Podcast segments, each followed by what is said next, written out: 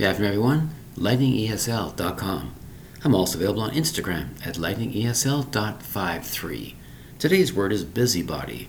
Busybody, spelled B U S Y B O D Y. We have four syllables with the word busybody.